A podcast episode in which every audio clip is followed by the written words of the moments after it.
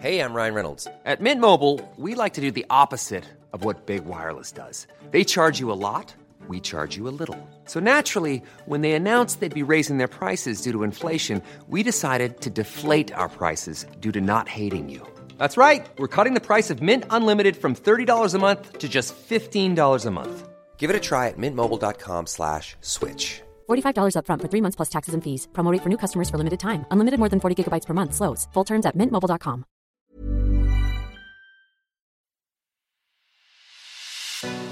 It's The Ancients on History Hit. I'm Tristan Hughes, your host, and in today's podcast, well, it's a rough anniversary podcast because in late May 334 BC, Alexander the Great fought his first battle of his Persian campaign. This was the Battle of the River Granicus, fought in northwestern Anatolia, not too far away from the Hellespont, what we now know as the Dardanelles. Now, joining me to talk through the battle narrative, we have got our Alexander the Great specialist. We've got the one, the only, Dr. Adrian Goldsworthy back on the show. He's been on the podcast once before to talk about Philip and Alexander. So, without further ado, here's Adrian.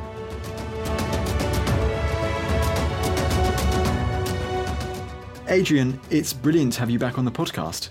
Well, thank you for having me again. Now, no problem whatsoever. We're talking about Alexander the Great once again, and we're focusing on the Battle of the River Granicus because, yes, okay, although it doesn't have the titanic scale we sometimes associate with Alexander and his big clashes against like King Darius, but this was a crucial clash right at the start of his campaign. Yes, it's a battle that mattered because everything could go wrong. He could lose it all in this one first throw of the dice, and he can't win the war if he wins the battle, but he doesn't lose it and allows him to go to the next stage. It's in a sense almost, you know, Napoleon at Ligny and then Waterloo. He had to win each one. He wasn't going to win the war through that, but he could then go on to the next stage where he faces the next opponent. And eventually, if you keep winning every battle, then you win the whole thing. And the other thing to remember, you know, Issus, Gaugamela, Hydaspes is, is a significantly smaller battle, but these are very, very rare events both Philip and Alexander spend most of their lives campaigning and a lot of that time fighting, but actually it's in smaller battles. And it's nearly always in the smaller battles. I mean, Granicus is quite large by that proportion, that they nearly die, that they get wounded. You know, that Philip loses his eye at the siege of Methone. With Alexander, the same. We can't even locate the place in India where he's shot in the chest with an arrow. You know, It's a tiny, tiny settlement. So you, you focus on the big things, but ancient warfare and the way the Macedonians fought it, there's a, a lot more going on, and a lot of that is cumulatively as dangerous, if not more dangerous, than the big famous events. So it's a good reminder as well that their lives aren't defined by these big battles, that actually they do lots of other things as well that are just as difficult, just as dangerous, but a bit smaller scale. Absolutely. Well, let's delve into the background first of all to this initial clash. So, Adrian, the start of the spring in 334 BC, Alexander the Great, he's preparing to invade for his expedition to the Persian Empire. But what do we know about the makeup of his army right at the start? It's complicated, as is always the case with anything with, with Alexander, in that even sources like Plutarch say, well, they were reading different versions. So you get estimates of around 30,000 infantry, 4,000 cavalry, up to 45,000 infantry, maybe 7,000 cavalry. Each source gives a slightly different version. They're all within that between about 30 to maximum 50,000, probably a bit less altogether. But then you have the problem that we know there'd been an advance guard of 10,000 sent to Asia Minor a couple of years before by Philip. And are they included? Are they separate? And once you look at the breakdown of the army, the Macedonian parts of it, you can get a pretty good estimate, although there are still problems and issues there. But everybody else, all the allies, all the mercenaries, of whom you know, it's at least half, often more of the army. As time goes on, it will get be a bigger and bigger proportion. They're rarely described in any detail. So we don't know so much about them, and we don't get in the same way you could read an account of Rome's rise to power, Hannibal's war, and the Latin and Italian allies that are at least 50% of every Roman army barely get a mention. And yet they're there, they're suffering the casualties, they're doing the fighting, but they're not getting the headlines. So we're biased in terms of we can say more about the Macedonians. So it's easy to talk about them. And you could say, well, you know, the hardcore, the companion cavalry, probably about 1,800 of them. So that's not a massive number of men. In about eight units of 200 with the Royal unit, maybe bigger, maybe twice the size, but maybe. They fight using the wedge, which is the sort of triangular formation with the leader at the front, at the very tip of the spear, in effect. Now, these are described by slightly later Hellenistic manuals, but only ever dealing with quite small numbers of riders. And sometimes people have assumed, well, all 200 men in this illa, this, this squadron, are all in this great big triangle. Probably not. They're probably separate troops. We know there are troops, sort of formations of about 50. It's probably at that level you form one of these wedges. And then you have wedges individually deployed, maybe in a line either side, maybe in some sort of column, maybe in some sort of echelon. There's probably a lot of subtlety in the cavalry tactics that we don't get. But it would make very little sense to have one man at the head of 200 and a very wide base of this formation, it, it wouldn't be very maneuverable. All the advantages, that you can actually swing to either side quite easily. All of that goes if you make it too big. But oddly, people rarely ask these questions. So it's the same when you come on to the, the heavy infantry. You know, you've got the phalanx made up primarily of the eight units of the main pikemen, the regionally based units that are perhaps about 1,500 strong with about three sort of battalions of 500 ish. But there again, is that the size they are before they arrive in Asia Minor? And are there already some advance guard men from those units waiting? So are they really bigger? But those form up in individual units. The subunits of 500 or so are the, the tactical formation, not the whole thing. But again, it's easy to simplify, and, many of the maneuvers that will occur in some of the battles only make sense if you're able to drill in these smaller blocks. So everything is a bit more spread out, a bit looser, a bit more clearly defined with some intervals between these units. You've then got the hypaspists, and there's probably the argument over how these are equipped and whether they're also pikemen or they're more like hoplite spearmen. We'll just go on because nobody tells us. I lean more towards the idea they're probably most of the time spearmen rather than pikemen, but you can't prove it. So you've then got about 9,000, maybe 12,000 Macedonian heavy infantry. You've got units like the Prodromoi, the light cavalry, then Agrianians, the light infantry, all these others tactical that are very much the hardcore of Philip and then Alexander's army and have fought together for a long time. And Justin emphasizes, okay, he's a much later source, but that the army Alexander led into Asia Minor was very mature. You know, these were old men. These were men in their 40s. These were men who'd been campaigning for decades under the Philip. So, you know, these sort of this image of these sort of angry middle-aged men going across to invade this country is not quite what we expect. And it's probably exaggerated, but on the other hand, a lot of them probably were these people who were tough as old boots because they just, you know, they'd survived everything that enemies and climate and disease could throw at them and they were still going strong. So that Macedonian core of the army is there. You have the Thessalian cavalry, who are similar in their quality, if not even better than the Macedonian companions. So they they don't seem to use the Xyston, the long spear. They seem more inclined to use javelins that they throw and thrust shorter ones. But again, that's arguable. So they seem to sort of match the Macedonian companions, and in most of the battle deployments, they're on the left flank, the Macedonian companions are on the right flank, as will be the case at Granicus. But beyond that, you know, when you start to add up these totals, you've got to somewhere between a third and half the army. And there's all these others. There are certainly mercenary troops from the very start, and some of these are very experienced.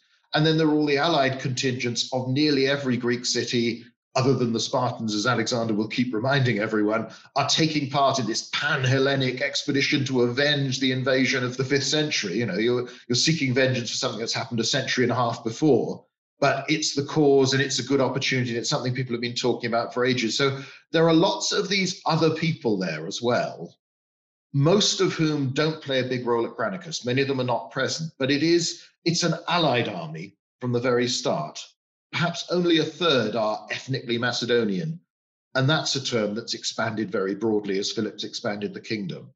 And most of them are Greek at this stage, but there are also some Thracians and some Illyrians and tribesmen from the countries to the borders of Macedonia who seem to be fighting in their traditional way. And, you know, you have the bit where the, the Thracians make steps in a mountainside to help them get up. But they come from this sort of environment they're used to operating in it. So it's a very mixed army. It's primarily Philip's army, and probably the least experienced bit of it, apart from some of the allies, is in some ways Alexander himself. You know, nearly everybody sits older and has done more than he's ever done. That's quite important for understanding the campaign. I mean, absolutely. It's so interesting, Adrian, that as you say, that many of these phalanx pikemen may have been like middle-aged, hardened warriors, because you do hear later on in the sources, like 30 years later, of some of these veterans being in like their 60s and 70s and still fighting, like being the most elite force in the known world.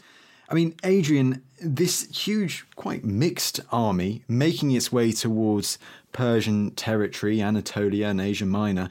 But to get to Asia Minor, there's water you've got to cross. What do we know about this crossing? Well, it's fairly easy to get to the Dardanelles. You can march through territory that is now dominated by you, is allied, they'll help feed you. You know the way as well. This is an area where, under Philip, the armies campaigned a lot, so you know the routes. They then get to the Dardanelles, and you're looking at the well, the Turkish coastlines it would be now. And, you know, you've only got to look at pictures of the place or go there. It's not a wide waterway. The currents are very strong, but it's never wider than about two miles. And in most places, it's one or a, a bit less. So it's it's not like crossing the English Channel for, say, the Romans to invade Britain or anything like that. It's a much smaller thing. It's like a dirty great river, but it is a very big dirty great river. But Alexander has prepared for this. He's got 160 warships, he's got other transport ships. But it is one of those you're going to have to ferry the men across and do it gradually, and the supplies and the horses. You want, particularly your cavalry horses, to get there in good condition. And horses don't like going on and off boats. And this is not something on the whole that up until now the Macedonians have done a lot of. So it's not something that they're used to. So it has to be done. It takes a lot of organization. And Alexander puts Parmenio, Philip's sort of most reliable commander, in charge of this and then goes off to do a bit of tourism of his own. And it's it's not described in detail, but this is something that takes days, probably weeks, just ferrying people back and forth across the waterways and being careful. But they get there and it's it's not opposed by the Persians. In regards to that then, so they've got over to Asia Minor unopposed. So Alexander, it must take a long, long time to get all of these troops, the logistics across to the Persian side of the Hellespont, of the Dardanelles. But what does Alexander do straight away when he is on that side of the Hellespont? Well, you get the impression that he's almost sort of doesn't want to do the dull stuff, the administration of this this thing, and it is basically a, a big logistical organizational task. And the you know the reason they're not opposed at sea is that ancient fleets don't work that way. You can't sit your Persian fleet in the waterway waiting for the Macedonian ships to come out and you don't want to attack them on their shore because they've got this big army and you won't have enough people. So, because ancient warships, you've got a really large crew, not much storage space. You can't stay at sea for a long time. You can't hold. I mean, it's it's very hard for any fleet to hold a position, but they can't blockade as easily, particularly against that number of warships stacked against them. So there, there have been various theories that maybe the Persian fleet is still in Egypt, where there's been a rebellion just recently, Perhaps, perhaps not. But unless you control all the bases, the only way to stop them from landing would have been to control the shoreline. They don't have the soldiers to do that. They're not sure. This is, you've got to remember, Parmenio has returned to Macedonia after leading the initial campaign. They've lost a lot of ground, but they've kept a little enclave. They've kept the coastline on the far shore as a sort of beachhead. And if the Persians haven't got that, there's not a lot they can do to stop you. So Alexander isn't worried. He basically leaves Parmenio to do the dull stuff, get them across. He then goes down to the southernmost part of the peninsula and begins this sort of nostalgic pilgrimage almost to the sites associated with the Trojan War. And, you know, of course, the Iliad is this profound text for any Greek. It's particularly relevant for Alexander, who's, you know, claims to be a descendant of Achilles and sleeps with a copy of the Iliad annotated by Aristotle underneath his pillow, all this sort of thing but for everybody. You know, hoplites and warriors in Macedonian army who fight in a very different way to Homeric heroes still feel inspired by this. It, really means something. It's in an odd sort of way, and the parallel isn't exact, but it's the closest the Greeks have to a sort of biblical text, a sense of authority. If you can cite something from Homer, whether it's to do with owning some land or alliance with a particular state or enmity towards someone else, it gives it an authority that nothing else can. So he goes down to begin this sort of sense of, well, I'm repeating the Greek expedition to Asia. But it's done quite subtly. You know, he visits the tomb of the first Greek to be killed, according to Homer, the man who sort of plunges ahead of everybody else up the beach and gets shot by a javelin straight away and dies, and then his body taken back and buried on the other side. and a temple a shrine set up there, which Xerxes during his invasion will plunder and burn. There are other temples to, to Zeus, to Athena, to Heracles there, and he sacrifices at all of these. Again, it's showing respect, particularly because there's this parallel with Xerxes who'd bridged the Hellespont, but when a storm destroys the bridge and he has the sea whipped and shackles thrown in to bind the waves, bind Poseidon himself for doing this terrible thing against the King of Kings. So Alexander is showing respect, but it's also, you feel there's a personal element of this is exciting. I mean, he's only in his early 20s. And so are most of his immediate companions. There are older men as well, but there's a sense of these sort of youngsters going, being tourists basically, or doing a pilgrimage, because it's a bit more than that. It's more like the sense of visiting sites associated with saints, with miracles, this mysterious, mystical, almost magical past that you want to invoke. So he sails across and he takes the tiller of the warship he sails in, just like Odysseus would do in the Odyssey or the Iliad. You know, he's doing the right thing. Halfway across, they sacrifice a bull to Poseidon. They pour a libation, pour wine over the side of the ship to the sea nymphs as well. You know, one of those Thetis was Achilles' mother. So you're doing this at every stage. It's very carefully orchestrated, perhaps partly a personal thing, but it's also like a public relations event for a modern politician. You know, that there isn't the photo opportunity, but people will tell this story. When you land, there are more sacrifices to the same gods. And then almost immediately it's going to the site of Troy, which probably wasn't Troy, but it's where everybody at the time, and again, it's it's rather like sites that will build up in medieval cathedrals and monasteries around a saint. In the end, the truth doesn't really matter. It becomes important because it's associated. This is so, you know, again, part of you, this is this is PR, but it's also how could he possibly resist this? You know, this fellow who's grown up obsessed with Achilles and the Iliad, and you're there on the doorstep for the first time and only time in your life. You've got to visit it. So they make a big deal of it. It's probably embellished later on. You know, he's supposed to go to the tomb of Achilles. Well, again, what tomb it was they were showing him. He goes to a temple of Athena where they have a panoply, supposedly Achilles, so some very old armor and shield. And he replaces these with some of his own and has them carried. The shield may be the one that covers him in India when he's he's badly wounded. You know, it's it's carried beside him at every battle by a shield bearer. And then the he and his you know young companions strip off and they they compete in races. There's a later tradition that has Hephaestion sacrificing at the tomb of Patroclus. You know, this, this idea of it's very hard to know what to make of that. Hephaestion is one of those characters who is clearly very important to Alexander, and only that explains this incredible mourning process and these, you know, spectacular monuments he wants built to him when Hephaestion drinks himself to death later on, not long before Alexander. The strange thing is, the paradox of it all is, is that he's rarely mentioned in the sources. And most of the celebration of he and Alexander as sort of twin heroes of this cult comes later, comes much later. So it's very hard, like a lot of these shadowy figures that are clearly hugely influential and individual, we don't really know the man. And we don't know how much of this is later invention. Because again, who could resist? This is the descendant of Achilles and the man who's going to be the greatest conqueror of the ancient world at Troy. So, you know, as a story, how can you resist this? So it's bound to be increased, embellished, and just grow in each telling. It is so interesting, actually, when you do think of that. When you think of the sources that we have surviving, uh, perhaps I'm going to say the word, the name Ptolemy there, but like, and it is so interesting that these figures surrounding Alexander, what what is true and what is not. Adrian, it sounds like you you mentioned it a mix between a PR stunt and tourists visiting an incredible site. So, but in the meantime, this is just one side because as this is all going on, as the Macedonians are arriving in Asia Minor, what are the Persians doing? How do they respond to this new threat on their doorstep? The, the sort of the key fact, the key truth really about the Persian Empire is that it's huge and it holds together very well. It's very efficient, but it's the distances involved for information to travel to get to the great king. And then for the great king to send out orders, for armies to be gathered. There is a very good reason why it's not until Issus, over a year later, that Alexander will confront Darius and the main Persian army, because it simply cannot be readied in time. And you couldn't, even though you've known the Macedonians might be coming and Philip has sent this advance guard for a long time, bear in mind the precedents for Greek expeditions by mercenaries, by Spartan kings, by others in the last century or so is that they go to Asia Minor, they cause trouble for a few years, they plunder as much as they can, and then they go home.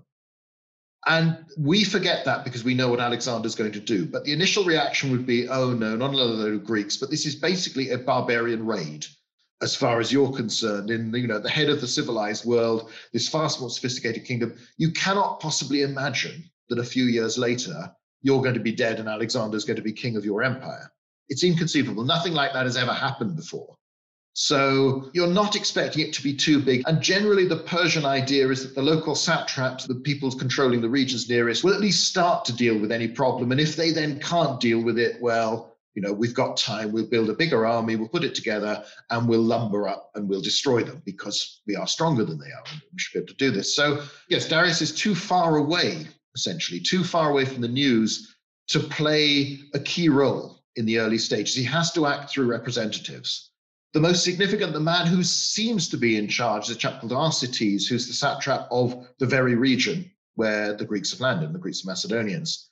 But there are other satraps from Cilicia, from Lydia, and lots of noblemen all gather together. You know, there are a dozen or so key important people at court, people with connections, as well as those with formal power as satraps. And there is no simple hierarchy within the Persian Empire. The Achaemenids don't want to have a situation where you appoint somebody else who's in charge of this wider region because you've got to be careful. You're the great king, you don't want any rivals. There's been a rebellion of satraps before, and in this very area, and some of them have fled, notably to Philip's court in the past. You've got to be careful. You can't give too much power and authority to anybody at a distance where you can't keep a close eye on him. So that slows things down. But on the other hand, they have time to react. They're gathering the local forces. So what you have in this first campaign is what could be there from early on. Now, there are some troops from the, the opposite end of the empire, from what's now Afghanistan, pretty much, and southern Uzbekistan, places like Bactria, Sogdiana, places like this.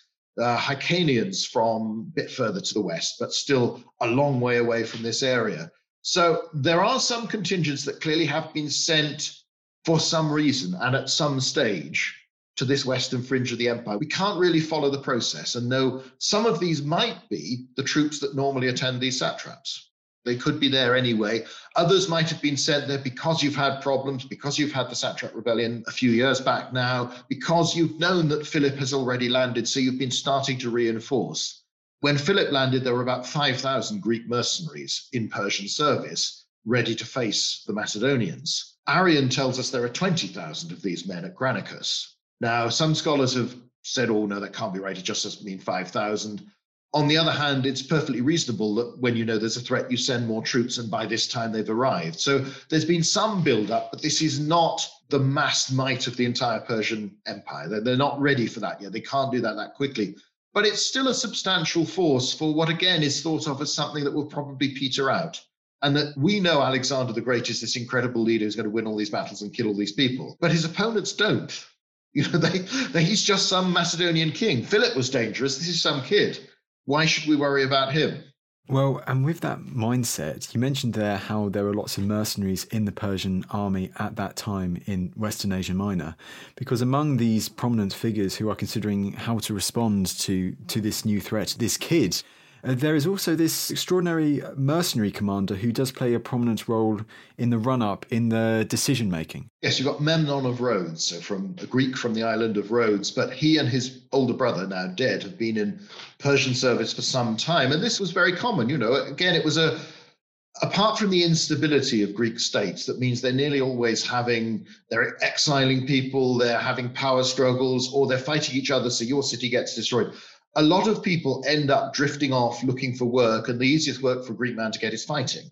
So they serve as mercenaries. Some of them serve as mercenary leaders. And because groups like the 10,000 of Greek mercenaries have proved so effective in battle, you know, buying Greek is perceived to be a good thing in the same way it used to be buying Scythian or buying Thracian or hiring these groups. You get these particular groups who are seen as good value for money when it comes to mercenary service. And reasonably loyal by mercenary standards. Now, Memnon is someone who a few years before had been involved in the satraps' rebellion in Ionia and had, was one of those who went as an exile to Philip's court. So he's fought against the Persian king, but his brother Mentor remained loyal. He was the man who helped the Persians suppress the rebellion in Egypt against their rule there and seems to have had enough clout to persuade the king to recall Memnon, who's married into the Persian aristocracy, who has estates in Asia Minor. So, you know, they're starting to work their way up the Achaemenid system. There are probably limits as to how far they can go, but nevertheless, you know, he's definitely a Persian.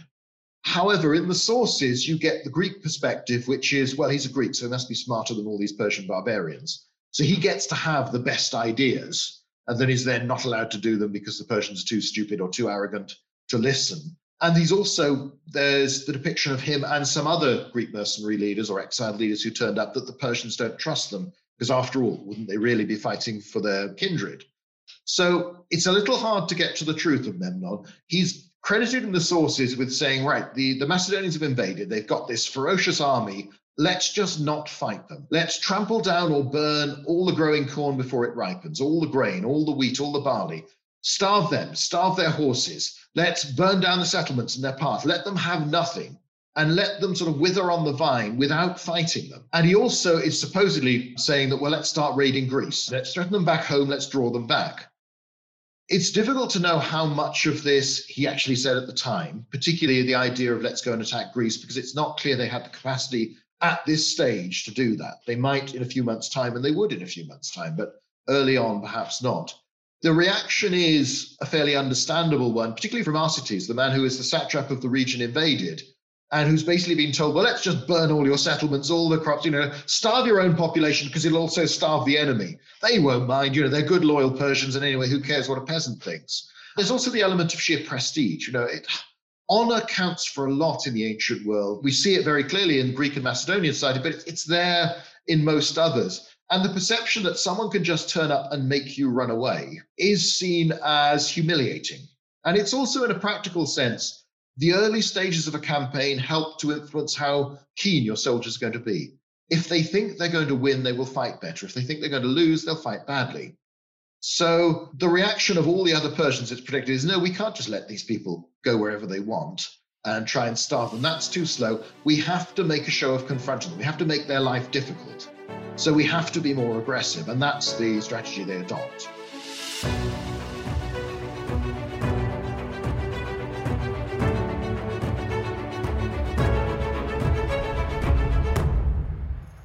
What caused the anarchy? How did medieval migrants shape the language I'm speaking right now? Who won the Hundred Years' War? Could England's lost patron saint be buried under a tennis court in Suffolk? How did England's last medieval king end up under a car park? And were the Dark Ages really all that dark? I'm Dr. Kat Jarman. And I'm Matt Lewis. On Gone Medieval, we'll uncover the most exciting and unexpected stories about the Middle Ages, hearing from the best and brightest minds.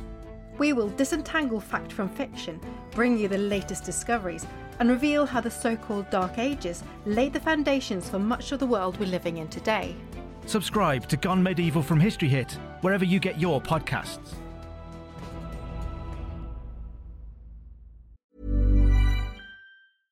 Mom deserves the best, and there's no better place to shop for Mother's Day than Whole Foods Market. They're your destination for unbeatable savings, from premium gifts to show-stopping flowers and irresistible desserts. Start by saving 33% with Prime on all body care and candles. Then get a 15-stem bunch of tulips for just $9.99 each with Prime. Round out Mom's menu with festive rosé, irresistible berry chantilly cake, and more special treats. Come celebrate Mother's Day at Whole Foods Market. Hey, I'm Ryan Reynolds. Recently, I asked Mint Mobile's legal team if big wireless companies are allowed to raise prices due to inflation. They said yes. And then when I asked if raising prices technically violates those onerous two year contracts, they said, What the f are you talking about, you insane Hollywood ass? So to recap, we're cutting the price of Mint Unlimited from $30 a month to just $15 a month. Give it a try at mintmobile.com slash switch. $45 upfront for three months plus taxes and fees. Promo rate for new customers for limited time. Unlimited more than 40 gigabytes per month. Slows. Full terms at mintmobile.com. Planning for your next trip? Elevate your travel style with Quince. Quince has all the jet-setting essentials you'll want for your next getaway, like European linen, premium luggage options, buttery soft Italian leather bags, and so much more. And it's all priced at 50 to 80% less than similar brands. Plus, Quince only works with factories that use safe and ethical manufacturing practices. Pack your bags with high-quality essentials you'll be wearing for vacations to come with Quince. Go to quince.com slash trip for free shipping and 365-day returns.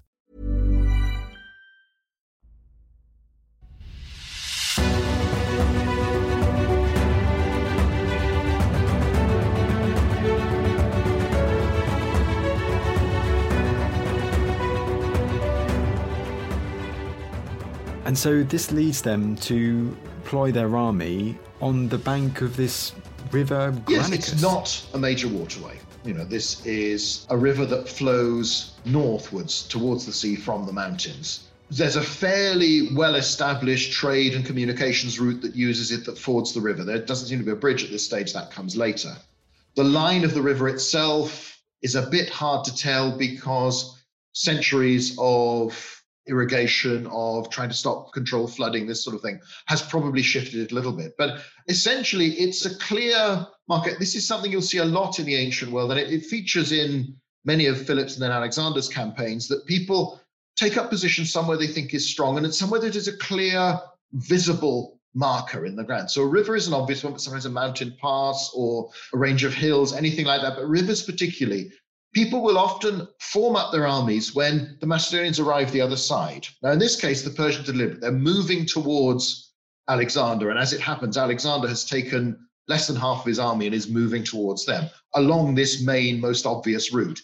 They're presumably both dimly aware the other's there, but it's, you know, you shouldn't expect ancient armies to have high levels of intelligence. They are to some extent feeling around until their scouts can spot someone. They're relying on what they hear, what rumors they hear, and then try to work out what's true. So it's the Persians move up and they settle with, they probably haven't been there very long when Alexander arrives, perhaps a day or so, perhaps even less. It's very striking that their infantry are some way behind and don't really get involved until the battle until after it's been decided. They're sitting up on high ground. And, you know, part of you, you have to wonder do they only get there while all this is going on? Are they actually marching to this position? There is no suggestion. It doesn't seem to be that this is, you know, Darius later will carefully prepare his position at Issus behind an even smaller stream there and will partly fortify it and this sort of thing. That's not the case at Granicus. They've moved to this obvious sort of boundary point where it's almost like saying, you know, step over that line and you'll, you know, you're for it sort of thing. It's a challenge as much as anything. And I think that's the secret to the battle is that they're not really planning to fight a battle. And with Alexander, it's more an opportunity rather than a, a clear plan. And so with Alexander, it seems like he wants the battle when he gets there. He gets to this river. And we were talking about divisions in command or supposed divisions in command earlier among the Persians. But among the Macedonians too, there seems to be this famous story of a divide in how they should approach this battle.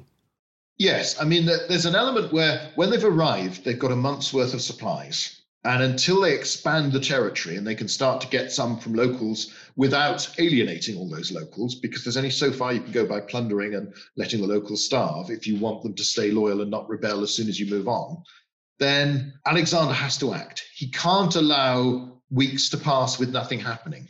The other thing is, it's again, it's a statement of intent but confidence. So there's a lot of, just as the Persians cannot allow Alexander's invasion to go unanswered. You know, they've got to glow up and show we're brave, we're not frightened of you. Alexander has to do the same. He can't seem nervous. So he marches towards them, and when he sees a Persian army, he sees an opportunity for an early victory. Beat them now, and then my men will know that they're better than the Persians, and the Persians will know that we're better than they are. So it's morale wise. You find this throughout ancient literature. There's a sense that even the skirmishes, the single combats that occur before a battle, start to allow you to gauge how well it's going to go how good the armies are. Now, this is the first occasion where you have Alexander is comes up to the river, sees the Persian army, the massed cavalry the other side, and says he wants to attack. And Parmenio, you know, the veteran commander, Philip said the best commander he ever found, the only sort of really reliable subordinate, says, let's wait until tomorrow. We've already marched 10 miles, maybe more today. That's quite a long distance even for a, a, Macedonian strike force, which this is, this is the pick of the army. All the slower moving elements, most of the allies, they've all been left behind. This is moving light with not much baggage. And that's what, again, Philip has done a lot. Alexander will do a lot in his campaigns. Parmenius says, well, wait till tomorrow, do it then, everybody will be fresh. And Alexander's comment is that I'd be ashamed, you know, if in having crossed the Hellespont, having crossed the Dardanelles, and if I'm put off and I'm frightened of this tiny stream. Now, it's a pattern. You get these Parmenio says something, Alexander does the opposite, Alexander's right stories at several occasions. And it's a useful foil. Know, it fits the sort of image of Alexander the cool kid, you know, the youngster who knows better than everyone, who can ignore experience because he's just so good at everything that it's just going to work. Interestingly, there's one case a little bit later on in the siege of Tyre where Parmenio wants to go and fight a sea battle, and Alexander actually says, No, we haven't got the strength to do it. There's one where it's the other way around, but in every other case, it's Parmenio is the voice of caution. Alexander is that, No, forget it, let's just go for them. And of course, this is what he does. So, whether this was true, I mean, you can see a, a, clear point of view from Parmenio. You know, this is, is reasonably sensible. But you can also see Alexander's point of view. Well, if I wait, they might not be there in the morning, and I'd like a battle. There is a tradition that comes through Diodorus that actually he did stop, and they do camp, and then they sneak across the river downstream somewhere and fight the battle the next day, which is oddly what Parmenio seems to be suggesting. But it's only that one source. It seems out of, I, I suspect it's garbled. The, the other, the tradition that he just goes bald headed at, it makes more sense. Because for me, the fundamental thing is that I don't think the Persians thought, ever dreamed Alexander would do this. So they are not really ready for battle. They are making a display of force. They're saying, we're not frightened of you, you know, come on if you think you're hard enough, sort of thing. But we don't actually expect you to do it, not yet. You'll have a look at us. You know, armies often spend days, even weeks, staring at each other from a few miles apart before they decide on a battle. Philip had done that before Chaeronea, the big battle against Athens and Thebes and their allies. You know, they'd wait several weeks before they actually fight. And usually, any sort of obstacle, like a river, like a slope, will make people think twice. But there's almost an element with Alexander where if the enemy think they're safe, you know, they think they've got an advantage, I don't care. They're wrong. And I'm going to show them they're wrong. And when I beat them, they'll have to deal with the fact, well, we had everything in our favor and we still lost. So there is a there's a psychological element to this as well. Seems very much doing the unpredictable, ignoring the advice and all that. I mean, Adrian, you mentioned how Alexander initiates the battle. I mean, talk me through these opening stages. How does he ignite this first clash with the Persians? Well, it's interesting because he essentially he deploys his army. His armies come up in a march column. When he sees them, he wheels it all to the right. And this, this is usually the pattern of ancient warfare. And it probably comes back to if you turn to the right, then your shielded side is facing the enemy. So even if the enemy's a mile or so away across a river, you still do that. And that's the natural way. And it fed through into 18th and early 19th century drill. Nearly everything is done by the right, and you deploy that way. So you're deploying with your vanguard getting into position soonest. There seems to be time, and you've probably got to think, you know, an hour or so at least, if not more, for the whole army to deploy looking across the river. The Persians, even at this stage, may well have thought, well, they're just showing off the same way we're showing off. One significant thing in the accounts is that all the Persian leaders seem to have concentrated. They're not with their separate contingents ready to lead them. So it's almost as if they're having a council of war, sort of an O group equivalent, if you want to be modern about it, looking and thinking and wondering, well, what's going to happen? And the Macedonians have come quite a long way. So this is not early in the day. There aren't that many hours of light left. Stopping camping would be the logical thing. But Alexander isn't going to do this. And once he's got everybody into position, he forms a sort of advance guard, really, to send at the enemy and almost see what the enemy does. And it's one squadron of companion cavalry, it's your light cavalry or Paeonians, and some of your light infantry. And you send them down into the Granicus, which is probably it's broader than it is now because it hasn't been banked up so carefully to control it it's somewhere where there are places where people can get across. It isn't that deep. It can certainly be forded in many places by men on foot. And for horses, doesn't look as if they're having to swim across so much as sort of make their way, at least in some sections of it. But it does seem to have, although it's got sort of gravel ramps that help lead up to the other side, a lot of this is clay. Now, clay with water and then lots of horses and horses' hooves this is going to churn. You know, you just look at the, the patch by gate of a, a farmer's field that the cattle have come through, how quickly that goes in. And that will happen on the bank the other side as the fighting spreads there. But this sort of spearhead of the army goes across. The Persians are probably surprised, but again, is this just Alexander skirmishing? Ancient armies do this. They'll send little forces out. It doesn't yet mean battle, but if we're not going to look weak, we've got to answer. So troops come down. Again, the biggest mistake, the thing that baffles me every time I read many accounts of Granicus, is that we have, depending on your estimate, between 10 and 20,000 Persian cavalry. And most plans and most descriptions of the battle seem to imply they're in this one big block or these contingents of several thousand sitting on the riverbank waiting for the, the Macedonians to come at them. Instead, they're broken up into their individual units, spread over a wide plain some of them near the river, but some of them further back, because you just don't use cavalry as a big mob. Otherwise, it stampedes. You know, it's fine for movies, but it doesn't work in reality. This is a very dumb way of doing things, and there's no reason to think the Persians are that stupid. So some of their squadrons come forward to meet Alexander's men. They have the advantage. Some of them are throwing javelins from the bank. That little bit of height gives them an advantage. Some of them charge in. They also, it looks as if people come round on either flank of this advance guard. So some of the Persians are coming down into the river and the river bed and they're attacking them. The Macedonian attack, first of all, halts and then starts to, then they fight hard, starts to withdraw. 25 men out of the leading squadron of companions are killed. That's the highest casualty rate for any unit in this battle of any of Alexander's units. So, you know, this is quite some tough fighting that goes on for a little while. But while they're doing this, Alexander commits to the mass attack. The rest of the army starts to make its way across because what he's done is he's drawn the Persians in. The Persians have reacted. They've responded and they've committed reserves and troops in. Drawing more of them in, it becomes harder and harder for the Persians to control what they're doing. And this is, you, know, you really don't want to. The ideal place for a cavalry army like this to defend a, a river line is some way back. So you wait for the others to come across in disorder, then you hit them. But because they've seen this easy victory over an advance guard, too many of them have been sucked forward. There are still reserves, but it's getting harder and harder to see what's going on to control what's happening. Alexander takes the remaining seven squadrons of companions and leads them to the right, which is against the current of the water. So they probably are swimming at, some stage in some of this and forcing their way through. As he uses them, he deploys them into a line of squadrons and then they head towards the bank. Now, the Persians have seen him from the start. Alexander is conspicuous. He's got this very ornate armor, this highly plumed helmet. And there were no doubt, you know, probably people like Memnon who'd met him, even as a teenager, say, look, that's Alexander and that's Parmenio. And, you know, I know these people.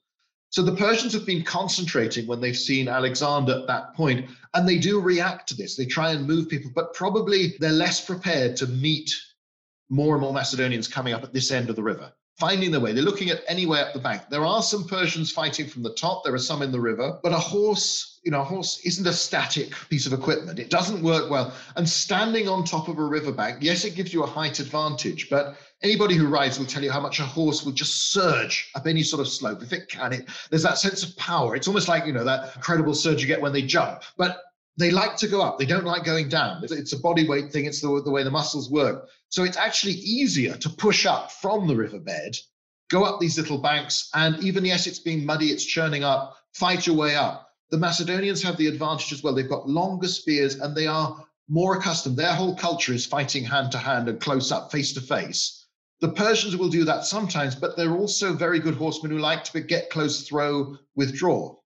So they do things in a different way. Their spears are short. There's a there's a sheer shock in that a couple of hours ago you didn't think this was going to be happening. You know, no sane person would launch an army across even a small obstacle like the River Granicus. It's late in the day. Who's going to fight a battle now? And you know, again, remind ourselves they don't think Alexander the Great is this great hero and this great conqueror. He's just some barbarian who's turned up with delusions of grandeur. So they're fighting, but Alexander's men more and more force their way up. They start pushing forward, and it's a confused combat. It's no wonder the descriptions are confusing. Cavalry combats tend to be because people go back and forth. They charge, the formation scatters, you get blown, somebody else reserves comes up, they chase you back the other way and back and forth. And again, we've got to drop down to not an ile of 200 or so, but individual troops to start off with of 50 or so, breaking down into whoever you could gather together, whoever saw a leader and gathered together and followed them. So that all of this will be going on. It's very confusing. And you also see that first trend that will follow through the battle accounts. It begins particularly with people like Arrian, who drawing on sources like Ptolemy and the others who were there. Very neat. This is how our army deployed. This is where the various contingents are this is the basic tactics. It then moves to this is the flank where Alexander is, and then tends to go even further, particularly at the Granicus, to this is Alexander and what's happening immediately around him. And, and bear in mind, when he's doing this, he can exercise no more command role really than, say, a platoon commander now. It's, it's that sort of level he's down to because he's busy fighting for his life and he can only see so much. So, do we know, therefore, Adrian, whilst he's on this flank, I mean, do we know what's happening elsewhere on the line? Do we know, let's say, the commanders of the infantry battalions of Craterus, Perdiccas, Parmenion, and that like? We have no idea what they're doing at this time because the accounts are so focused in on Alexander himself. It's always the problem. We get sucked in and we sometimes forget. The Macedonian army does so well. Yes, Alexander's a very able leader, very clever tactician, but it's a really good army. This is a very polished team that's been fighting together for a long time, that's extremely well led. And it's the leaders who tend to suffer casualties. You know, they, they, they do, because they're leading from the front, they are as bold as Alexander in many ways. But it's also an essential truth. Alexander, even like Philip before him, can afford to lead in this heroic style because he trusts everybody at every level down the command structure to do their job. You know, and if there's a problem, we don't hear of anything. We don't know what. Parmenion and the Thessalians are fighting down the other flank, presumably much the same way. We don't hear about them. Altogether, it's supposed to be that 60 cavalrymen and about 30 infantry are killed, a lot more wounded. Ratio of killed to wounded is always very, very high in all the Macedonian battles where we have figures for it. And it looks as if with the weapons you're facing and the armor you're wearing, your chances of being killed are actually quite low but you will take a lot of minor wounds, which you'll probably survive, but maybe not with infection and all these risks. So there's there's a lot of fighting going on about which we don't know much. There's later on, there's the battle when the mercenaries destroyed later. That so some some of the casualties happen then, but it's the problem of the sources, and it's it's the case with all of the battles that it just moves narrower and narrower until often it's it's just Alexander, and particularly at Granicus, where you have these dramatic accounts of a group of Persian noblemen spot Alexander, see him in this confusion, and head towards him in a way that, again, it, it fits the Iliad perfectly. But it's like a lot of descriptions you'll get in medieval battles. You know, you're singling somebody out, you know they matter. And they're right, because if they kill Alexander, there's no obvious heir to the Macedonian throne. What's going to happen? This invasion is probably not going to continue. So it, it makes perfect sense. And they charge in. Alexander, of course, meets the, the charge, charges at them, kills the leader, drives a spear through him, calls for another spear from his groom, who says, Sorry, I'm busy, I've got problems of my own. Somebody else, a Greek, Demades, gives it to him. He then kills another man, at which point one of the noblemen is behind him, cuts at his head. Depending on the description, you know, one claims it breaks the helmet, which seems unlikely but it might well have sheared off one of the plumes. It could certainly concuss him. It could certainly twist the helmet. You know, there's an element we can't really see. And it's only Cleitus the Black, the brother of his wet nurse and one of Philip's reliable old men who sort of, you know, keep an eye on my son sort of thing, does the job, slices the arm off the Persian leader before he can strike again. Otherwise, again, you know, this this whole story, well, they would probably wouldn't be telling it, but would have ended very early with a dead or crippled Alexander there is a risk factor in everything Alexander does. It's a bit like a medieval king fighting. The risk factor isn't as high as someone, even on, say, a Napoleonic or an American Civil War battlefield, where you can start to be singled out by snipers. There's much less risk of that. The mortality rate amongst generals is lower, but it's still there.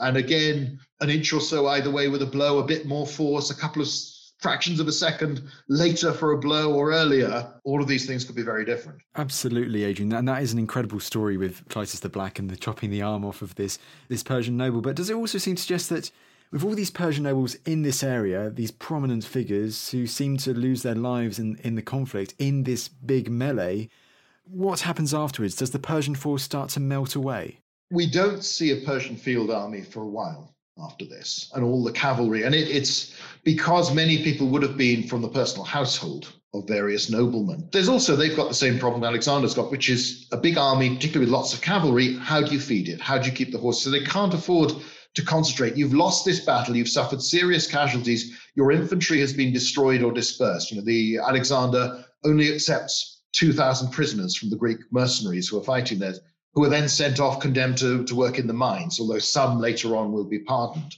And it's depending on you either see it as this appalling object lesson to say to look, any Greek, you're on the wrong side, this is what's going to happen to you. In which case it backfires because mercenaries will keep fighting because they think, well, I can't surrender. So, or it might be, you know, some that say it's just Alexander's rage. He's just annoyed to see them there. And this is somebody fighting his first big battle when he's in sole charge and who's been in the thick of it, who's nearly died, and who might be concussed. So who knows what he's really thinking in this, this stage of the battle. But your infantry element has been destroyed or dispersed. Probably far more of them ran away and kept running than actually get killed, but nevertheless, significant amount die. Memnon is one of the survivors, Memnon of Rhodes, and there are at least some mercenaries still with him. And Darius will give him more and will give him ships. And this is when, in the aftermath, several months later, they begin this campaign to take out Alexander's Greek allies. And they start with the Greek islands. So Memnon will fight, and then a year later, 333, after capturing Mytilene on Lesbos, he'll die of disease. And to some extent, round about the same time, Darius will call back many of the mercenaries to join his army at Issus. It, it takes the force out of this campaign. You could look at it and say, well, yeah, you shouldn't fight Alexander head on, so an indirect approach, marvelous, that's how to beat him. On the other hand, it's very hard to see that they could have done enough damage. So you would still have Alexander and his army there in the Persian Empire, and they're not going to give in. By this time, they're able to live off the land. They're not reliant on supplies from Greece in the same way. So I think perhaps it's exaggerated. I think in the end, if you couldn't beat Alexander, or at least hold him to a draw, slow him down, take the momentum away, then he's going to win because he will keep coming at you. And losing allies is embarrassing, but it's not catastrophic. But nevertheless, Memnon will, will do this, and it, it's he has more success than almost any other Persian leader at the start of the war. I mean, so Adrian, if there is still Persian resistance in Asia Minor following the Battle of the River Granicus, you mentioned Memnon there has survived, at least in the immediate aftermath of the battle. So, what really is the the true significance of the Battle of the River Granicus for Alexander, for his army, and for his campaigns? It's a victory. That's the most important thing. The campaign's only just started. Within less than a month, you've beaten the biggest Persian army they can gather and you've routed it. You know, this is, wasn't a hard fought thing. I mean, it's hard fought, but it wasn't close. You won. You're still alive. You've proved to the army that they don't need Philip to win. You know, your father's dead. You've done okay in Greece, but they're still very much Philip's men. And there is a gradual process over these next few years of it becoming more Alexander's army. And that's partly because as there are casualties or as there are, he can appoint his own people but also just to the soldiers, they can look and think, yeah, we're going to win. With Alexander there, to the point where it becomes they are absolutely convinced and they will keep fighting in very desperate situations because we're bound to win in the end because we're the Macedonians and we're led by Alexander. So Alexander could have lost the war, the Granicus, if he died or if he'd even been defeated or just fought to a draw. You know, it's hard. The momentum would go. He needs momentum. He's got to keep attacking. He's got to grab land and resources to feed his army because he can't rely on a supply line across the Dardanelles and stuff coming being transported from Greece to, you know, simply not practical. So he needs that. And most ancient communities are not particularly strongly committed to either side, in that there have been rebellions in this area against Persian rule before. And there is a sort of tacit understanding, even by Darius and the Persian kings and elsewhere, that if this big army turns up on your doorstep and you don't have many soldiers and you don't have very strong walls, giving in for the moment is okay. There, there's a pragmatic acceptance that a lot of people, if you're strong, now it's useful with some of the cities on the coast that will resist, and then later on you get the big cities like Tyre and Gaza, where you have these big sieges. But what happens after this is that there's no more big battles, but Alexander's army splits up into several columns, starts to spread around. Places like Ephesus that had joined Philip when Philip's advance guard was there and then rebelled against that Macedonian rule since then, now suddenly say, yes, we were friends all the time. And nobody really holds it against them as long as they give Alexander the food he wants, the money he wants to pay his men. So again, you can buy freedom, and it's also made very clear if you do try and resist, then you know you're you're asking for it, and you will suffer if we can be bothered to take you. But it's again, it's part of the sort of the focus on Alexander. This factor also occurs strategically in that as Alexander moves on, the sort of the camera lens, as you could almost call it, of, of the, the author's attention follows him. So, for instance, Antigonus Gonatas, who will be very important, Antigonus the One-Eyed, served with distinction under Philip, will be one of the important successors in the, the wars after Alexander, is left in Asia Minor and given command. Plutarch happens to tell us he fought three battles and won these victories. In the main Alexander sources, he's not mentioned at all. You know, this bloke simply, he barely appears at the start. He then disappears for a decade or more. And suddenly, under the successors, this man's important with a big army. And there are lots of people like that. And there's lots more going on that we don't hear about because it's not the best part of the story. And, and, it is complicated. You know, there are lots of little things. Adrian, the story of Antigonus the One Eyed would be worthy of a podcast in its own right, especially his time in Asia Minor. But we've got to wrap it up there. This has been an incredible chat on the Battle of the River Granicus and its significance. But lastly, your book on this huge topic, Adrian, it is called Philip and Alexander. Absolutely. Philip and Alexander. Adrian, thank you so much for taking the time to come on the podcast. Thanks for having me.